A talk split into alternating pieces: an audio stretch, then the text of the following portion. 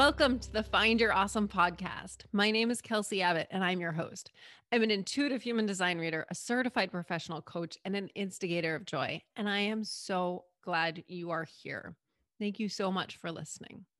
Before I go any further, I do want to give a trigger warning. This episode is about loss. This may be for you right now. This may not be for you. It's okay. It's okay if you leave right now and if you're here and you stay here, we really hope that this conversation serves you. Pete and I lost our soul dog unexpectedly a few weeks ago. And we wanted to have this conversation. In fact, we asked Makai to help us give the words to have this conversation that would serve you, whoever you are, and whatever it is that you are going through. So we hope that our words serve and we hope that our words heal both us and you. And in the conversation, I mentioned that I've been rereading these mystery books about a private investigator who's a former Buddhist monk. And I read something in one of them that really helped me in this process. And I want to share it with you right now. Here we go. This is from the third rule of 10 by Gay Hendricks and Tinker Lindsay. If you hold others in the thought that they are victims, you rob them of their power. If you hold others as fully responsible for their own destiny, you ennoble them by treating them as equals. So, this may pertain to grief or loss for you. This may pertain to something completely different, just how you see the world in general. But when we see people as victims, we take their power away. And when we see people as being responsible for their own destiny. We empower them. Again, I found that so helpful. And I noted that in this book, it's wisdom shared by Lama Tashi, which, if you read my emails or read my blog, you know is very near and dear to my heart. The word Tashi, the name Tashi in Tibetan refers to light or greatness. And it is what I called myself before I called myself Kelsey. I used to say me Tashi. In other words, I was a little toddler walking around saying, I am light. And I am light. And you are light. And in times like this, like I am in right now, it can be harder to be in the light, to remember that I am light, to remember that it is all love. And these are the times that you know we're cracked open and more light gets in and we anchor deeper and deeper into the light or that's the choice we have and that's the choice i'm making right now. This is an opportunity to anchor deeper into the light. I really hope this conversation is healing for you. I love you so much. Remember you are a miracle. It is all unfolding for you. It is all love. Go forth and be awesome.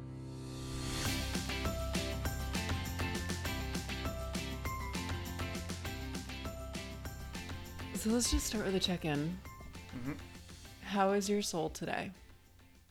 My soul today is doing much better. What color is it today? Yellow. It's not quite orange and red joy, but it's yellow. What does it feel like? Lighter. It absolutely feels lighter. Does it have a taste or a smell? Mm, no. I just taste chocolate, which is what I just ate. um, no, because I, I don't like joy for me doesn't have a spectrum of taste and smell. It's interesting because there's a spectrum for colors for joy for me. But like, I can't be like, I mean, joy. We talked about it yesterday. Joy for me smells like um, uh, gardenia or whatever. Uh, uh, um, plumeria. And so there's no like half joy smells like roasted pumpkin seeds or something like that. Um, what about you? Well, I told you yesterday, my soul felt like a newborn giraffe that was like trying to stand up but falling down and Mhm. sometimes just sitting there on the ground and other times very much standing up and getting footing but not being able to walk forward Mm-hmm. and kind of having this desire to run forward but that wasn't really working either Yeah. but today um today my soul feels lighter too and i would say mine is the color of light blue in the so joy for me is also orange and pink like Mhm. magenta-ish it's the color of sunrise but today it feels light blue like the blue sky it, Mm. it's the color of hope It's interesting how light blue, when you think of it as the sky on a warm, sunny day, can feel warm, whereas light blue in another context can feel cold. So yeah it's a understand it, warm context. It's a warm hint of it's like the blue peeking through clouds. Mhm. Kind of like an aspirational blue, as opposed to a like that dark blue where you realize that that's actually not sky; it's actually the underneath of a cloud that's super, super gray and dark. Yeah. Yeah. okay, so it's been a rough, Couple of months. yeah, it's been a rough couple months. And how are you how are you moving forward? Like what what tools are you using? What are you doing? I think moving forward is also an aspirational comment. Um, I don't think that I've managed to be moving forward the entire time. Wait, I want to rephrase that, and I think that's a good call out. For me, moving forward, it's just simply today is a new day. Like the Mm. calendar is moving forward, therefore we are moving forward as Right. much as like it may or may not be active. Yeah, and sometimes you feel like you go many days without actually making any progress in terms of. And yet, look at that. It's Friday, and a couple days ago was Tuesday. Therefore, yeah, so I moved moving forward. Okay, moving forward through time rather than necessarily through grief or something. Yeah. Um, I don't know. I think talking is helping. Certainly, talking things out with you and sharing, um, sharing when things click in the brain is is really helpful because it's. I mean, I think we even had an experience earlier on today where, like, shared an observation, and we both had the same comment that the act of actually saying what that thought was and how it landed for us let stuff loose. Like it, it, it kind of helped move things forward in a more kind of grief process rather than like, yes, time did tick forward. Um, I don't think you have to be quite so vague. I mean, I don't want to get into the details, but I, what you said earlier, what you're referring to is the recognition that things, the, this, the, while there is trauma in this loss, there is a whole lot of trauma. We talked about, first of all, how we, we have to move through grief, we have to process the grief, but the trauma feels like something to be released. and we felt that the trauma was anchoring, like it was, it was acting as an anchor that was allowing us to make only so much progress Yeah. with processing the grief part. Right. And Um, that today's recognition or realization or epiphany or whatever was that, oh, this actually did happen in the best way possible for us. It could have been so much worse. I think, and I, I want to be careful about that. It could have been so much worse because I think that's often used as a way to minimize people's trauma and grief, being like, "Well, there's they're always starving in Ethiopia," kind of thing when we were all growing up. Um, the way I saw saw it was trauma lay in all of the options, like all of the paths forward from those points, the decision points that we are making. I think I think the realization I had was that there was no path that did not involve trauma. And to kind of build on your comment, trauma at the scale that we experienced. So it's not like, well, obviously there's trauma in the world no matter where you go. It depends on how. But it's, I feel like every path forward from the decision points that we feel we have and we keep revisiting through the grief process, there was trauma across all of those. And that realization meant that it almost it almost helped neutralize the trauma. It started allowing me to let go of the trauma. In fact, I let go of a huge chunk of it just when we were talking about it this morning because part of I think what causes trauma to be so anchoring in the grief process is from what it feels like to me is that well what if? You know if we had done x if we had decided y would we have been able to avoid this trauma? And and that's a really challenging thing to keep revisiting in the dark middle of the night hours. Um, and i think that was the realization that that helped trigger both of our you know kind of releasing some of that trauma this morning was like trauma lay in every single path. Yeah.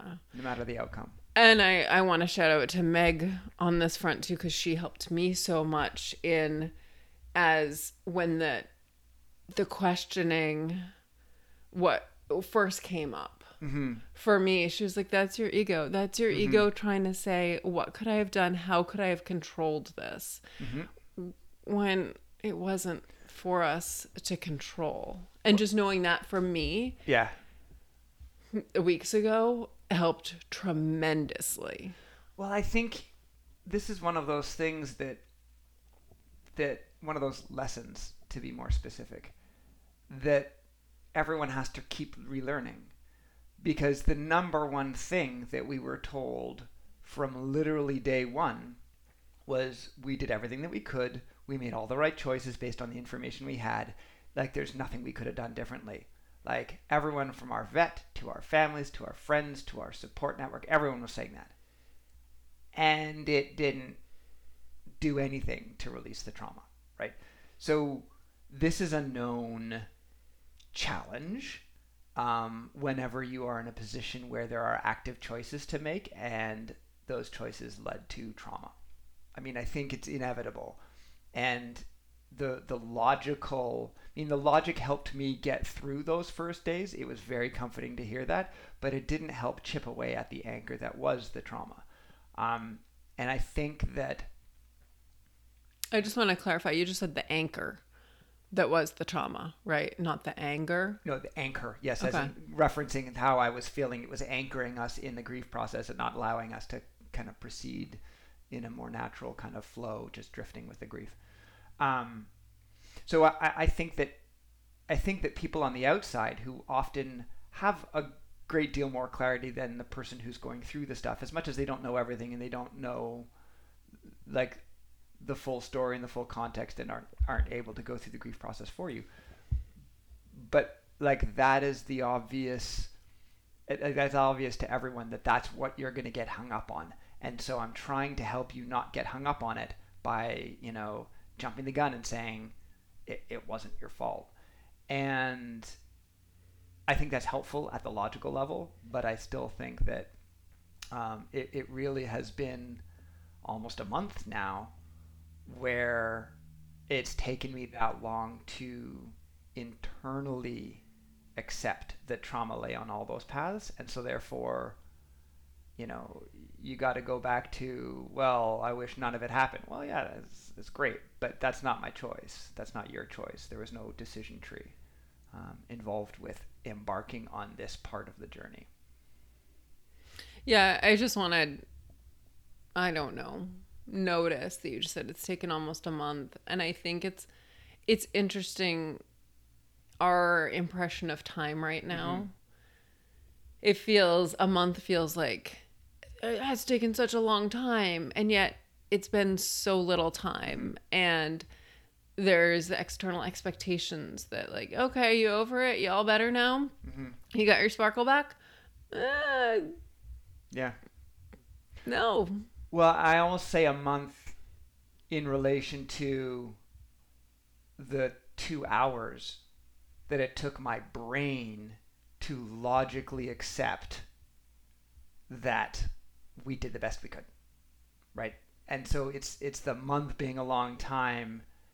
You are absolutely right. It's not a lot of time. Like it's not very like I mean it is a long time. It's not a long time. I mean time is almost meaningless in this process um, because it's so individual but I I'm comparing it to the logical side of me that was, yep, got it. understood. Looked at the data, crunched the numbers, make the same choices again if we had to do it all over again.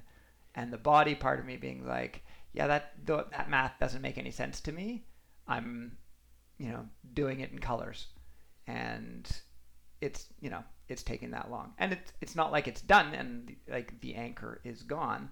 It's it's just it's lighter. The boat's drifting a bit more now, which is a good thing. Yeah. So back to the first question I asked mm-hmm. you. How are you I forget how I phrased it before. I was just trying to find those words, which was never going to work. How are you healing? What are you doing? How are you being to bring yourself to where you feel better? I think it, I don't know. And I think it's like when we touched on this conversation, this topic last night as we were doing our walk. I mean, a, an easy answer is that that walk through Oscar Scherer State Park. It's a, either a two or three mile loop, although that's a generous measurement for the actual distance that we're doing at night. It's a walk we used to do with Makai. We we do that every night. You know, rain, shine, no matter what, we're out there unless it's actively lightning and dangerous because just it's you know would not be safe in a lightning storm. Um, I I watch you and what seems like your approach in finding the joy and listening to your body and I think I'm taking a much more cerebral approach to it and I don't know if that is just how I'm wired or if that's just the habit and the behavior that I am more comfortable with as opposed to listening to my body. Wait, what makes you think you're taking a more cerebral approach to it? Because I'm thinking my way through it. Like I'm thinking my way into, oh, there was trauma down all of those paths. Oh, level up in the grief process, right? There was no, like, you described feeling things in your body and feel things in my body, but not at like I feel you're processing it through your body. I'm processing it through my mind and trying to work on better mind body connections to listen to my body. Um, I mean, we talked about finding the joy, right? So what are we what are we doing to cultivate joy?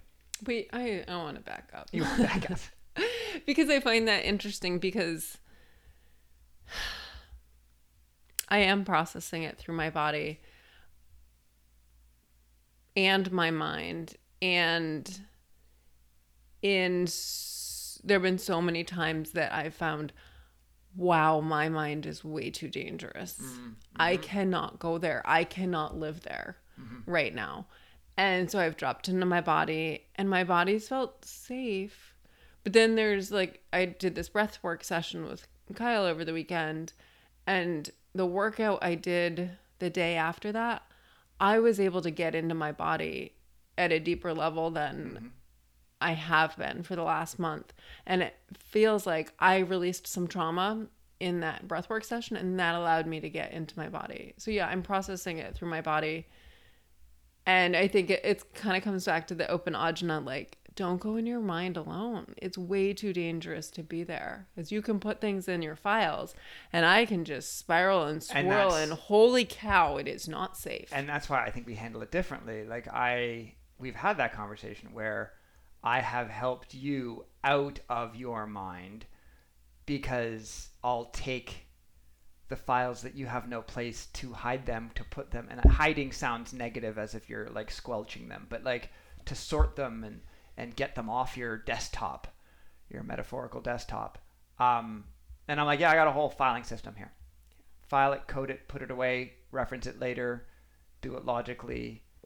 You know, so that's where I can help you, and you've been able to help me by pulling it into my body, pulling me into my body, and being able to process stuff, at least with assistance from my body because even though my brain is not nearly as a scary as a place for me as yours is for you, it, it still is a really sharp tool that is only suited for a part of this process. Um, and if I start trying to use it for the whole thing, like uh, it's gonna cause damage. So it's I, I, I just think that I'm more I mean we've we've talked about this before. I am much more comfortable thinking my way through stuff than having things fall into my body. And part of that's my human design and part of it's conditioning. It's part of it's just that's worked for the first 43 years and so it's really hard to um, change that pathway. Um, yeah. All right, so now back to cultivating Okay. joy. Yeah, I want to ask you that question because you're doing you're doing more of that, and I think that More of the cultivating multi- joy. cul- cultivating joy. So how are you? I mean, I, I can I can pre-load the question by saying when you asked me that a couple of days ago, I said I was struggling with it because Makai was such an easy source of joy for me that I'm kind of like, well, I don't know how to cultivate joy. That is not like, oh, I need some joy. I'm going to go snuggle with Makai on the sofa. So how are you cultivating joy? So it's as I mentioned to you last night. I feel like this is the first time I've ever had to cultivate joy. Mm-hmm. I've never had to like plant the seeds and watch them grow and water them and all of that. Joy has always. I do believe that joy is our natural state, Mm-hmm. always, and I I can feel it in me, but it's like I can't access it. I've accessed it looking at pictures of Makai. I've accessed it. I mean, in the first week, we ended up watching a funny movie that actually had us both laughing out Yeah. loud, and I think that was really helpful. But now I find it in in little things. Like I got really excited and inspired to make granola, and it was really good, and that that sparked some joy. Yeah. And then I um I painted my toenails and I painted them bright orange in an attempt to cultivate joy so that every time I looked down at my toes I would feel joy. And then because it's really hot here, when we went running for five maybe even six hours after I had painted my toenails, my sto- my socks glued themselves to my big toes. So I redid it with pink. So I've got alternating like hot pink and orange now on my toes, and that's like an oh okay wait we need to amplify the joy. Mm-hmm. And it works every time I see my toes. I do feel a spark of joy. Um, yesterday I ate a passion fruit, and that brought me joy. So I'm realizing that I'm speaking, as I'm speaking, that I'm telling you how I'm cultivating joy in my body. Mhm. How I cultivate it in my mind right now. Mm, joy doesn't live in our minds. So I have to be cultivating it in my body. I think that what you just said highlights, you know, since I've been so brain first, thinking first, logic first in in this whole approach, since joy lives in our body, I when I have tried to cultivate joy, it's been thinking my way to cultivate joy, and the problem is, as I mentioned earlier, Makai is such a huge source of joy. So I go thinking about that, and instead of it being a source of joy, it just rapidly becomes a source of sadness. So I find it, like I think for the last couple of weeks, I found it very hard to find the joy.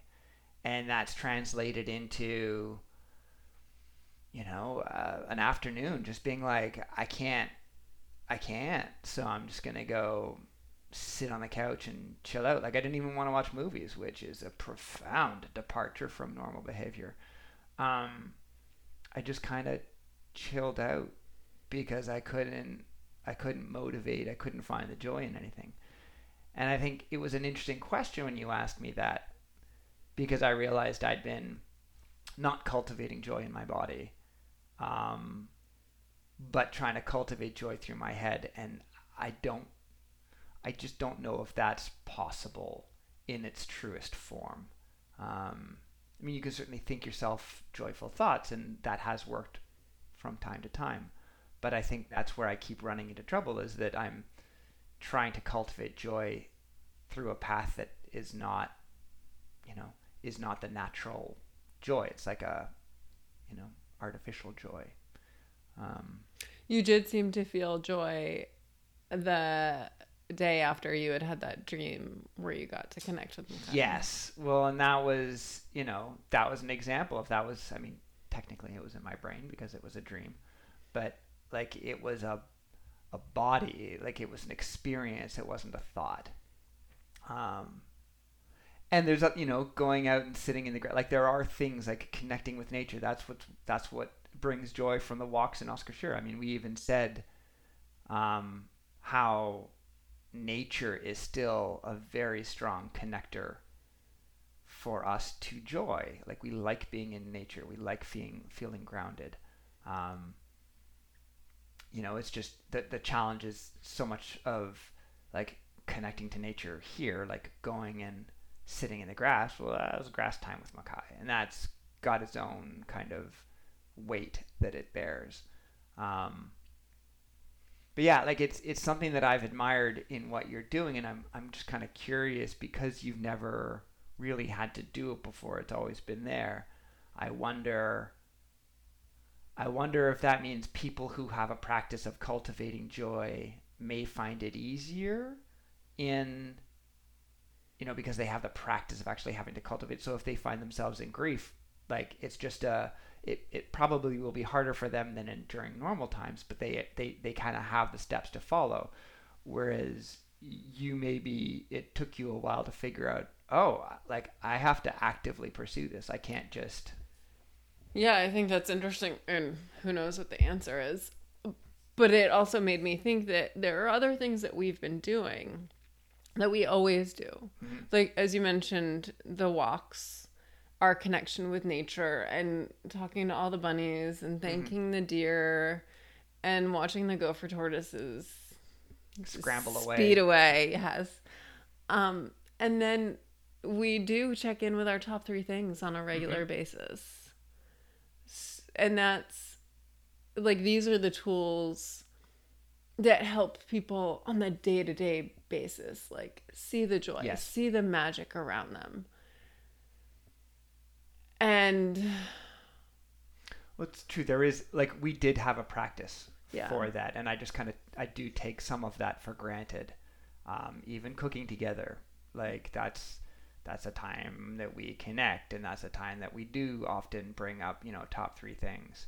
Um, yeah, it's it's it is true that there are elements of what we do on a day to day basis that that are highlighting and focusing on the joy in that sense and moving our bodies as much mm-hmm. i've told you that all i don't even know if it was last week or but i kind of dragged myself to every workout mm-hmm. i didn't want to do it and i found myself kind of counting down like okay one set down you can suck it up like come on you know actually i never told myself to suck it up mm-hmm. i don't use that language with myself but kind of like all right 10 minutes in just keep doing just another 10 minutes and another 10 minutes and another 10 minutes which is very unlike me mm-hmm. usually whether i'm biking or running or swimming i'm like all in completely present in it and it's exactly where i want to be mm-hmm.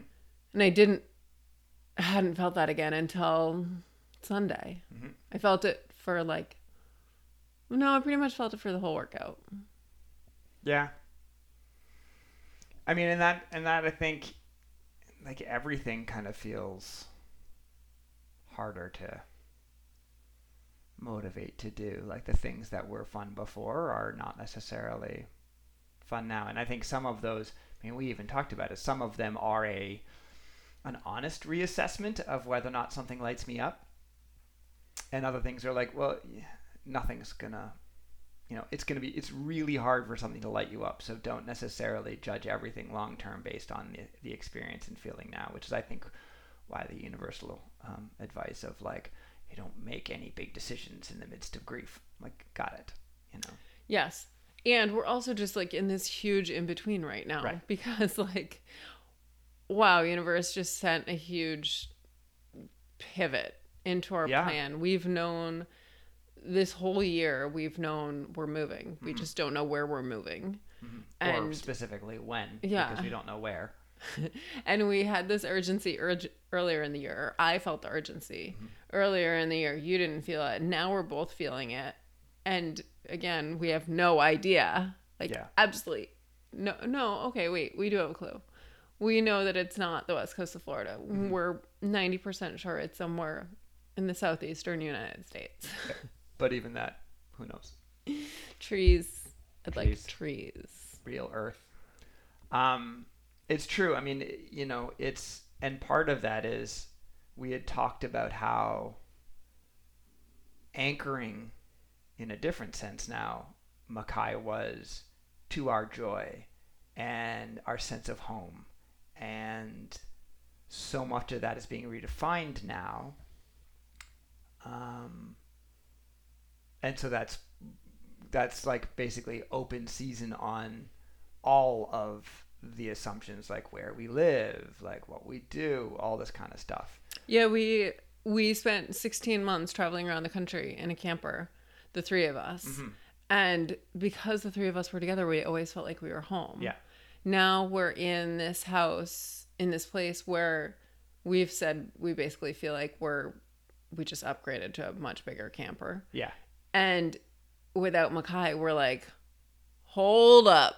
Yeah. This is not home. yeah and and i think it's important to acknowledge that without makai it's possible that nowhere would feel like home Yeah. i mean i acknowledge that but i also feel like he allowed us to feel more at home in a place that otherwise wouldn't have felt like home um, and i think it's a it that's part of the process. That's part of this redefining. I mean i think in one of the grief books that that friends gave us there was a comment about um, rediscovering your identity. And both of us balked at that. We were like we are still who we are. Our identity wasn't you know um, it's not like our identity was dog owner and now we're no longer dog owner, so therefore our identity has, has to change.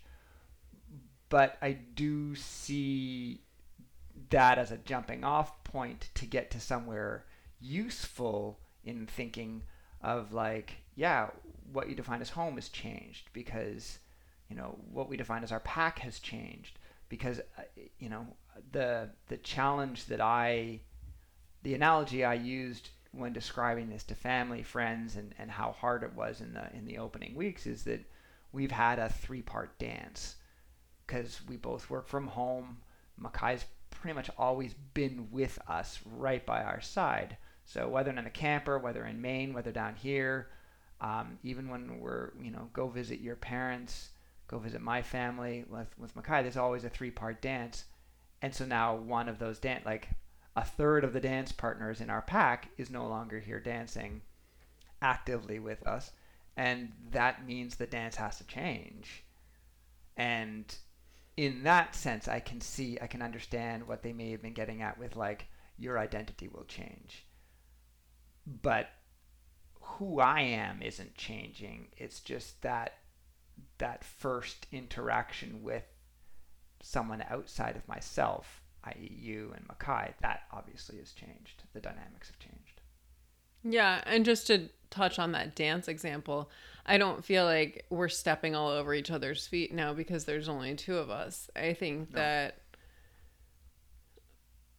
I don't know how to say it other than I am so grateful for you. Yeah, I, I there is no path through this um, that is anywhere close to where I'm at without you helping and supporting. I mean, we've been so fortunate that when either of us is at a low point, the other, I'm not going to say is at a high point, but is not at a low point.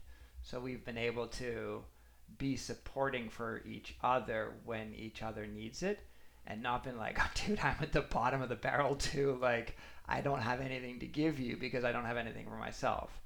Um, we've even commented on,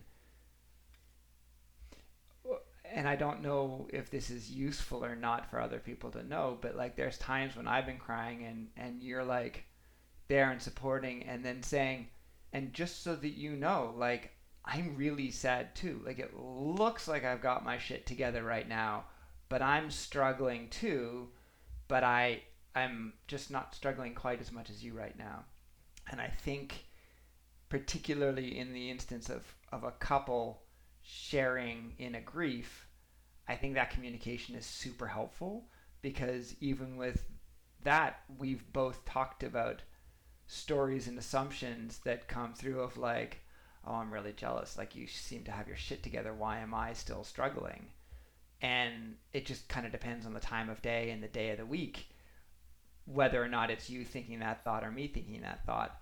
And the reality is, it's just how fortunate we are to, ha- to each be going through this slightly off cycle from one another so that we can support each other. So that like one of us can take the lead cooking and and doing stuff and you know hugging the other when they're crying. Like it's it's super fortunate but i think in the absence of that communication i think there are stories that can creep in about like what the other person's going through or seemingly not going through and all a whole host of stories that can build off that yeah i can't imagine what this would be like without open communication and constantly checking in with each other and just being like, how are you? Yeah. Right now.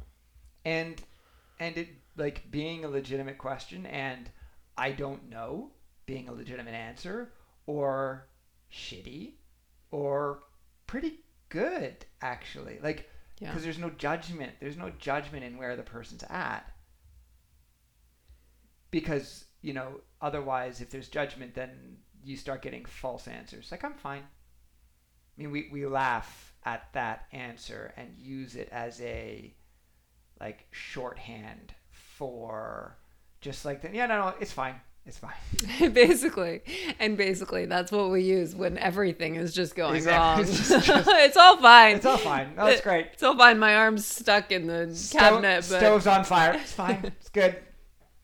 And and I think, but I think that's that's key. Like because it allows you to genu- when someone asks you that question genuinely. And we were we were trying to figure out when when neighbors would ask neighbors that we don't necessarily have a huge connection to, you know, that kind of universal, "Hey, how are things going?" Like how do you answer that? I think I came back home from the grocery store being like, "Well, I lied 10 times." You did. And then you had the experience with that one neighbor and you answered better. Yes. And he was like, "Oh, you're glad the run is done?" you're like, yeah. Like, technically, I didn't like. Yeah, we were looking for ways to answer truthfully, and yet acknowledge that there is a social expectation, one that's not, you know, one that's not ill placed, that they don't actually want to know. And so that was where the better, because that was truthfully. Like, I'm, I'm doing better now. And yeah, he, he interpreted it as the, the run was done. All right, that's fine. I know I answered truthfully. Um, if I'd answered fine, I would have felt guilty because I'd be lying. Mm-hmm. And if we stopped and I started bawling, I don't think he'd ever have asked that again. Like he just would have been like, it would have been one of those interactions where he'd just turn around and walk the other way on the road because we passed him just as we finished a run. Um, so yeah, it's it's that open communication between us and figuring out how to hedge the interactions with the rest of the world. I mean, I think it's important. We have a bunch of friends who who do ask and we answer completely genuinely and it's like I believe we just got a text from one of them yeah. as we're recording. As we were recording. and and like you're checking in and you just realize how important it is to check in and if if you don't we even have had this conversation it's the people who check in and ask and then you answer, oh, like, you know, thank you so much for reaching out. It's been a horrible week. Like, it's been really rough time. And then there's nothing. You're like, well, well why'd you ask? There's ways to check in with people. And I think this, this is a public service announcement. There are ways when you when you are thinking when a friend or a family member is going through grief and you don't have the space to hold space for them if they answer in the worst case scenario, then then there are ways to ask or there's ways to not ask, but just to be supportive. But I think you described like someone being like, "Hey, sending you love, just thinking just thinking about you right now." That's not asking how are you doing. So you're you're not asking how are you doing, and then when the person says shitty, you're not like, "Whoa, I don't I, I don't have I can't sorry, and you're shutting them down. You're just saying, hey, so you're supporting, you're sending love, you're you're you're you're kind of just like, hey, I'm just thinking of you guys. Hope you guys are doing okay, and just leave it at that. Um, but yeah, I think that communication, which allows for an honest, genuine reflection, checking in of like, yeah, how am I doing? Hmm. hmm. Better today. Worse today. Neutral. Weird. I'm like, you know, whatever it is, because I think that that checking in with oneself is is an important part of like you pause. It's the opposite of the numbing that we so often do with like all right you know work is good because work takes my mind off the grief. I understand how that's necessary because it's a lot to process and we even talked about how the shift from like the first week of the deep pain as it shifts into sadness is in some ways us just getting better at just taking a ladle out at a time rather than having the whole barrel like land on us. And so there's a there's part of like you got to manage. You got to manage the flow on your own. And if that requires a little bit of numbing either through work or through watching funny, you know, rom-coms, then then do it. So long as you are still also checking in and giving that opportunity to allow the process to continue.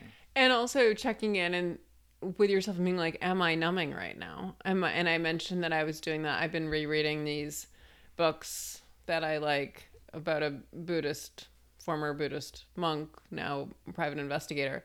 And I was like, am I, am I reading this to numb? And what I realized instead is actually, I'm getting exactly what I need. I'm getting such deep wisdom from these books. And with that recognition also came the realization that, or admitting that I don't like books that tell me that should all over me. Mm-hmm. I already knew that. But what I do love is books that they're designed to tell a story mm-hmm. and it's through the story that the wisdom comes through. Yeah. Yeah, and I, I think it's an important and even if the answer was yes, yes, you're numbing. Mm-hmm. You're like, okay, and do I want to be doing this? Yep. Okie doke. Perfect.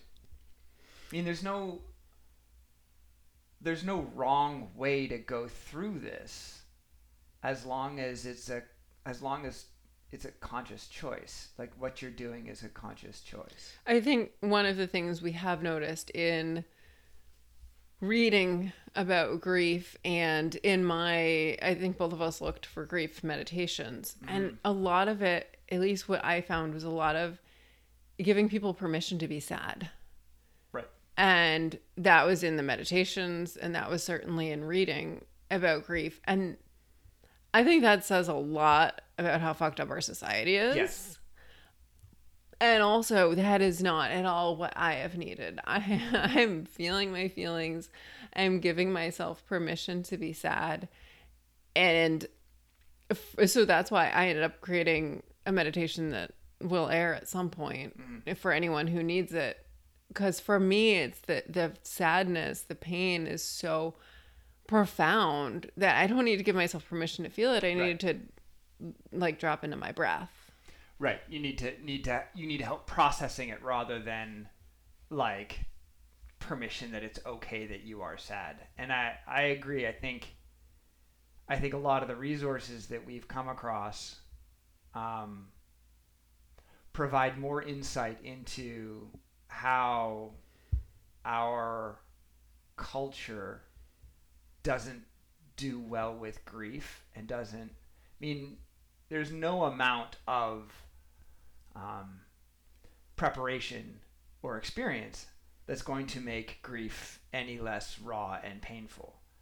Um, I do say that, and we've talked about this, there are milestones and guideposts that were established when I lost my dad and I went through that grief that I am seeing again in a different form um, because no two grief, no two grieving processes are the same regardless of who's involved. Um, but I've, I've like, oh yeah, I remember, I remember this. I remember going through something like this when my dad died. and that's super helpful for me because I remember one of the biggest challenges going through grief with my dad, which was the first really profound loss. I'd lost, you know, grandparents, but it was more, you know, um, less less direct, less nuclear family loss. And I remember being challenged and confused by the cyclical nature of grief. How you can take two steps forward and then you take three steps back and then take four steps forward and then take two steps back. Like you're you're kind of constantly, you know, the ups are always getting a little bit higher, but the and the lows are always getting a little bit higher, but you still have highs and lows. And I remember the the feel of it was different from time to time. And so as I go through many of the same periods, maybe not in the same order, maybe not in the same duration, but some of the same feelings, I have that to be like, this is this is mildly familiar. Um, I know I've been here before, and so therefore, since I know I've been here before, I know it ends. I know I can get through it. And I think that aside, though, uh, um, I think that there's there's a profound um, failing that our culture has around grief when the starting point for people like for adults who have lost loved ones is here's your permission slip to feel sad. And it's like oh christ. As you said oh my god. I was like like is that where we're at? Like as a as a people as a culture is that we're not we don't even know that we are allowed to be sad.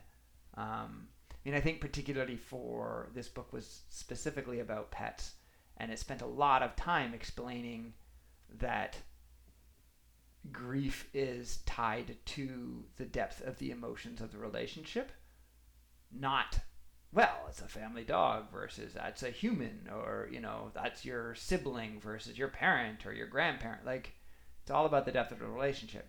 And in many ways dogs in particular like that's unconditional love. Like there's no complexities in that relationship. There's no you know long periods where you weren't talking kind of thing.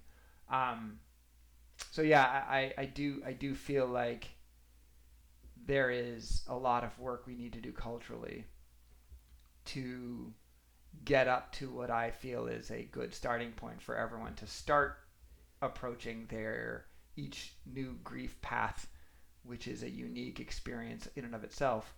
But the starting point should be a lot higher than where a lot of people do start with their grief, I think, um, given that they do seem to be requiring to be told like it's okay to feel your feelings. Yeah. And to we the other thing we've talked about is how unbearable I imagine it would be to not be able to connect with his energy, mm-hmm. to not believe, to to not know that he's still with us mm-hmm. energetically. He's just in a different form to believe that we were like totally cut off i i have no words mm-hmm. for how much harder it would be if if i believed that but to be able to when i connect with him in meditation and i can actually feel I can feel his body touching mine when I am able to have conversations with him. Mm-hmm. Those those bring me joy. Well, and and like people talk about how we carry the ones we've lost with us, and regardless of how woo woo one is or not, that connection is just as real as anything else. I mean, if someone, if I say this, you know, me talking to you in this room right now you're still filtering it through your ears and it's a bunch of electrical impulses that your brain is interpreting as reality.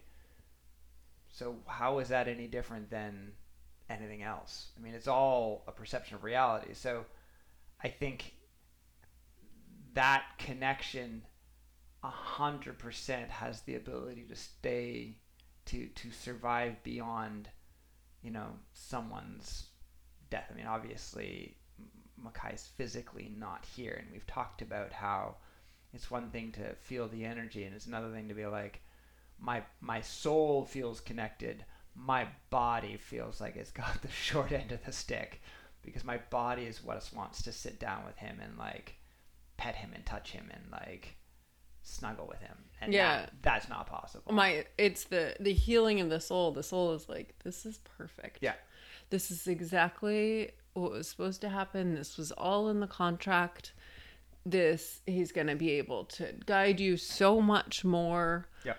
from this new position and it's our human that is in full resistance and rejection and it, this is very much not okay. This is not safe. This is not okay. And I think that's an important I think that's an important distinction to make because I think in very early on like a lot of the conversations we were having the conversations we were having with you know Meg with Emma with our vet um were, were in some ways feeding the soul and and couldn't do anything for the human and so there was initial you know, if you look at it as a graph, there was initial big departure where the soul recovered very quickly in the first, you know, day or whatever time you want to call it, and the body like made no progress.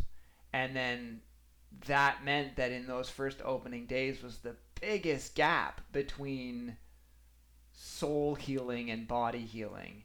And I think that if you don't acknowledge those two paths that you are setting yourself up for a much harder time to really understand what's going on and really accept and give space for yourself and space for someone else. and that gap is our separation from the light Mm-hmm. and our invitation to come back to the light. Mhm. And as that song that absolutely breaks my heart says, that's where the light comes in, in those cracks. Mm-hmm. And I mean, that's, I think we so often focus on the human part of the grief process. And we don't acknowledge. I mean, you have to you have to focus on both of them basically because it's it's both parts, and it's it's you know the human and the soul will always have gaps um, but i do think that that understanding i think that is in some ways why people can see the joy you know the joy can break through and and that was something else that was I, I found an interesting thing in the books that we were reading and the guides that we were reading being like it's okay to find the joy in the world around. Like the world around you still has joy in it, and, and it's okay to smile, it's okay to laugh. And I think that's really important for people to understand because I think that can be very difficult to remember. But if you think about, you know, this kind of dual path that we're on, then it's much easier to understand. I mean, there was no joy, period, full stop, in the first little bit until our soul started healing. And then there was joy and then there was a snap back to our human when our human was like there is no joy. And the soul soul's like yes like this is fine. And so that that tension i think is one of the things that makes it very hard in the initial days because you that's where the guilt comes in because the human feels guilt because the human's like there is no joy how are you smiling how are you laughing and the soul's like because this is just part of the this is just part of the process um, and i think that that to acknowledge that, to highlight that, to for people to be aware of that, um, and to be able to check in. Well, where's my soul? Where's my human? Where's, you know, how is that gap? How is that tension informing how I'm thinking or how I'm feeling? I think is an important part of the process because otherwise, I think people get very confused. Um, I know I it challenged me this time, and it challenged me before when my dad died and I didn't even have these tools to kind of compare. It was just grief. Um, then You are so wise. I'm totally serious. You really are so wise, and especially in conversations around grief. I'm in, in awe of your wisdom. Thank you. I hope that there are people who are listening to us right now who find help in the goings on and the blatherings that I am putting into this podcast. The Uh, words. Is there anything else that we should cover?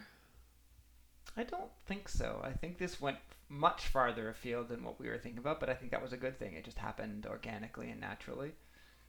Um, yeah, I, I think. I mean, I think we've covered the important bits.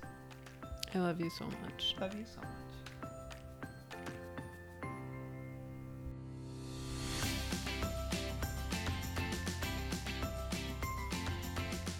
Thank you so much for listening.